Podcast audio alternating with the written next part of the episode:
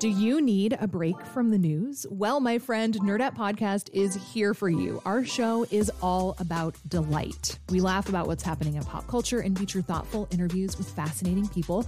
We even have a monthly book club that you can participate in. I could just go on and on about it. I loved this book. It was an experience, I'll tell you that.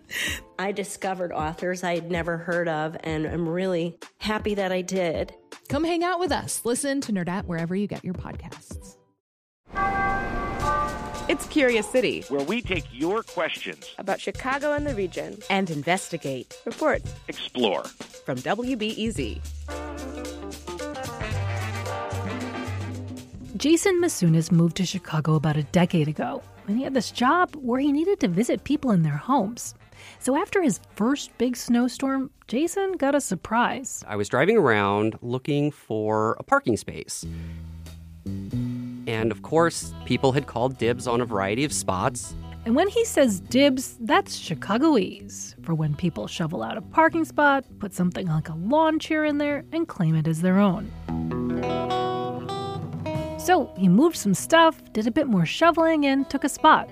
But then this lady came out of her house saying, You know, this is dibs. My husband did this. You're taking it. He told her he did some extra shoveling and that, frankly, he didn't recognize her so called dibs and I thought that that was the end of it. But it was not the end of it. She asked if I could put everything back when I left at the end of the day. I sort of said, No, I'm just going to leave it for the next person. And she ended with, You must not be from around here. Yep, it is true. Jason grew up in Ohio, where dibs isn't really a thing. So he wrote into Curious City and asked, Where did that practice come from and is it okay? I'm reporter Monica Eng, and what I found is that Dibs has been around Chicago for at least 50 years. Historian Peter Alter found one reference in a Tribune editorial after the blizzard of 67. And even back then, it implored the city to get the streets plowed before, quote, someone gets murdered. But to Jason's other question, is Dibs okay? Well, that's a matter of heated debate. I put it on my social media recently, and within hours, my formerly civilized friends turned into a mob of ranters.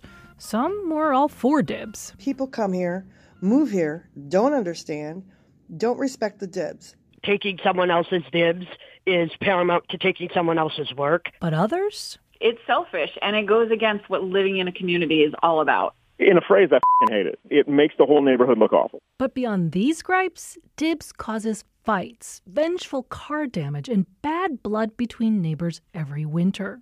Plus, other snowy cities have found peaceful ways around it. We'll get to those in a second. But as far as Dibs being okay, well, according to the law, no, it's not. And that has been super clear since 1837, when our city founders made a law that said you can't leave random crap in the street. I'll let City Clerk spokesperson Kate LaFurgy read more here. Nor shall any person place or cause to be placed in or upon any public way any barrel, box, hogshead, crate, package, or other obstruction of any kind. Got it? If you put a lawn chair or a hogshead in the public way, you know, the street, you're breaking the law. And if you break the law in Chicago, you get in trouble, right? Well, not quite. Chicago police officials confirmed that dibs is not legal, but they also couldn't find a single time they've issued a ticket for it. And why? Well, maybe because some pretty important folks have endorsed dibs. If someone spends all their time digging that car out, do not drive into that spot. har, har. Yep, that's former Mayor Richard M. Daley who consistently backed dibs, like his successor Rahm Emanuel, who called it, quote, sweat equity. So, what about our current mayor, Lori Lightfoot? Well, she's being a lot less vocal. We've requested a comment on her stance a half a dozen times, but no one on the mayor's current staff dares to weigh in on dibs. Maybe she knows that taking any stand on dibs could cheese off like half the electorate. This town is divided right down the middle on this topic. That's Chicago Tribune columnist Eric Zorn. About a decade ago, he polled readers on dibs and it was as close to exactly split as I've ever seen one of these polls. It was one vote difference out of about 6,000 cast, for and against. So, given this divisiveness, Zorn thinks Lightfoot's silence may be savvy. But if the mayor did speak out, it could change the actions of thousands of city workers. Zorn learned this a decade ago when his wife Johanna got super mad and removed all the Dibs junk from their street. And she called 311, the non emergency number, and she asked the city to come and pick up the stuff. And the non emergency operator said no. Chicagoans have to honor parking junk. The mayor said so. Yep, the mayor said so. Still, today Zorn has given up on ending dibs and just wants to see some rules around it, like in Boston, where the mayor said he'll only honor it for 48 hours. So, why do our politicians allow this? Well, University of Chicago law professor Richard Epstein has studied this weird Chicago custom, and he says dibs solves a problem. The problem of dibs in parking spaces only arises if you cannot clean the streets.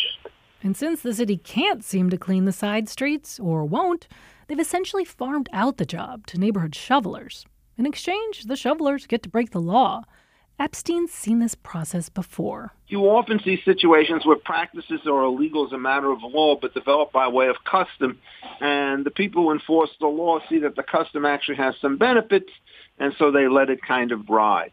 So the city lets it ride for the benefit of free street shoveling by citizens unless you count the cost of vandalism, violence, and the anger it sparks every year. One woman who defied dibs found herself in a dangerous situation. Car vandalized, and the owner wonders if it's a case of dibs going way too far. Mendez says she called police, but she has no proof of who cut her tire. But is this really our only choice? I mean, just because Chicago, Boston, and Pittsburgh do a version of dibs, does that mean that every snowy, congested city has to? Well, no. We do have a very high demand for on street parking. That's Mike Kennedy. He oversees snow removal in snowy Minneapolis. We haven't experienced that kind of behavior. We have a plan called a snow emergency plan for the orderly movement of cars so our plows can plow the streets full width. And we enforce that very aggressively with tagging and towing. But before they do, they spread the word on social media, the news, and robocalls, telling people to move their cars to one side of the street. And for the most part, people just move their cars. For the record, Chicago did try a scooch to one side of the street thing 19 years ago, but residents said they just didn't get the word in time. The city hasn't tried again since. So today, there are a few things the mayor could do keep looking the other way, decide to enforce the law, or maybe come up with a Minnesota like plan for clearing the side streets. But in the meantime, Chicagoans aren't powerless. Folks can always try what the Zorns did after a big storm one year invite neighbors to join forces and shovel the street together. We just shoveled out spots until the street was basically clear. We were all together, and it was a great community feeling. Curious City supported by the Conant Family Foundation. I'm Monica Eng.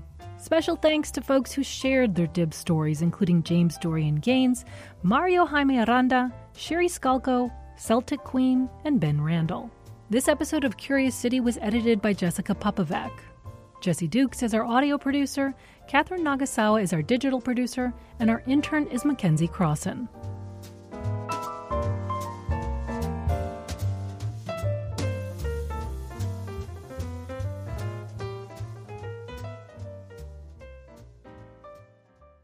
Next time on Curious City, ever hear this when you're on the L train? Soliciting and gambling are prohibited on CTA vehicles. That warning might seem odd if you've never seen a card game on your trip, but this fella says it happens and hopes you don't fall into the same trap he did. Sitting back, I'm watching the guy do the three card Molly routine, and I'm saying to myself, I got him, I got him, and he got me.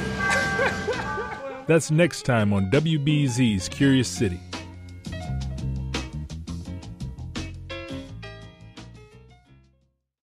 At a time when information continues to come at us faster and faster, sometimes you need to hit pause and rewind.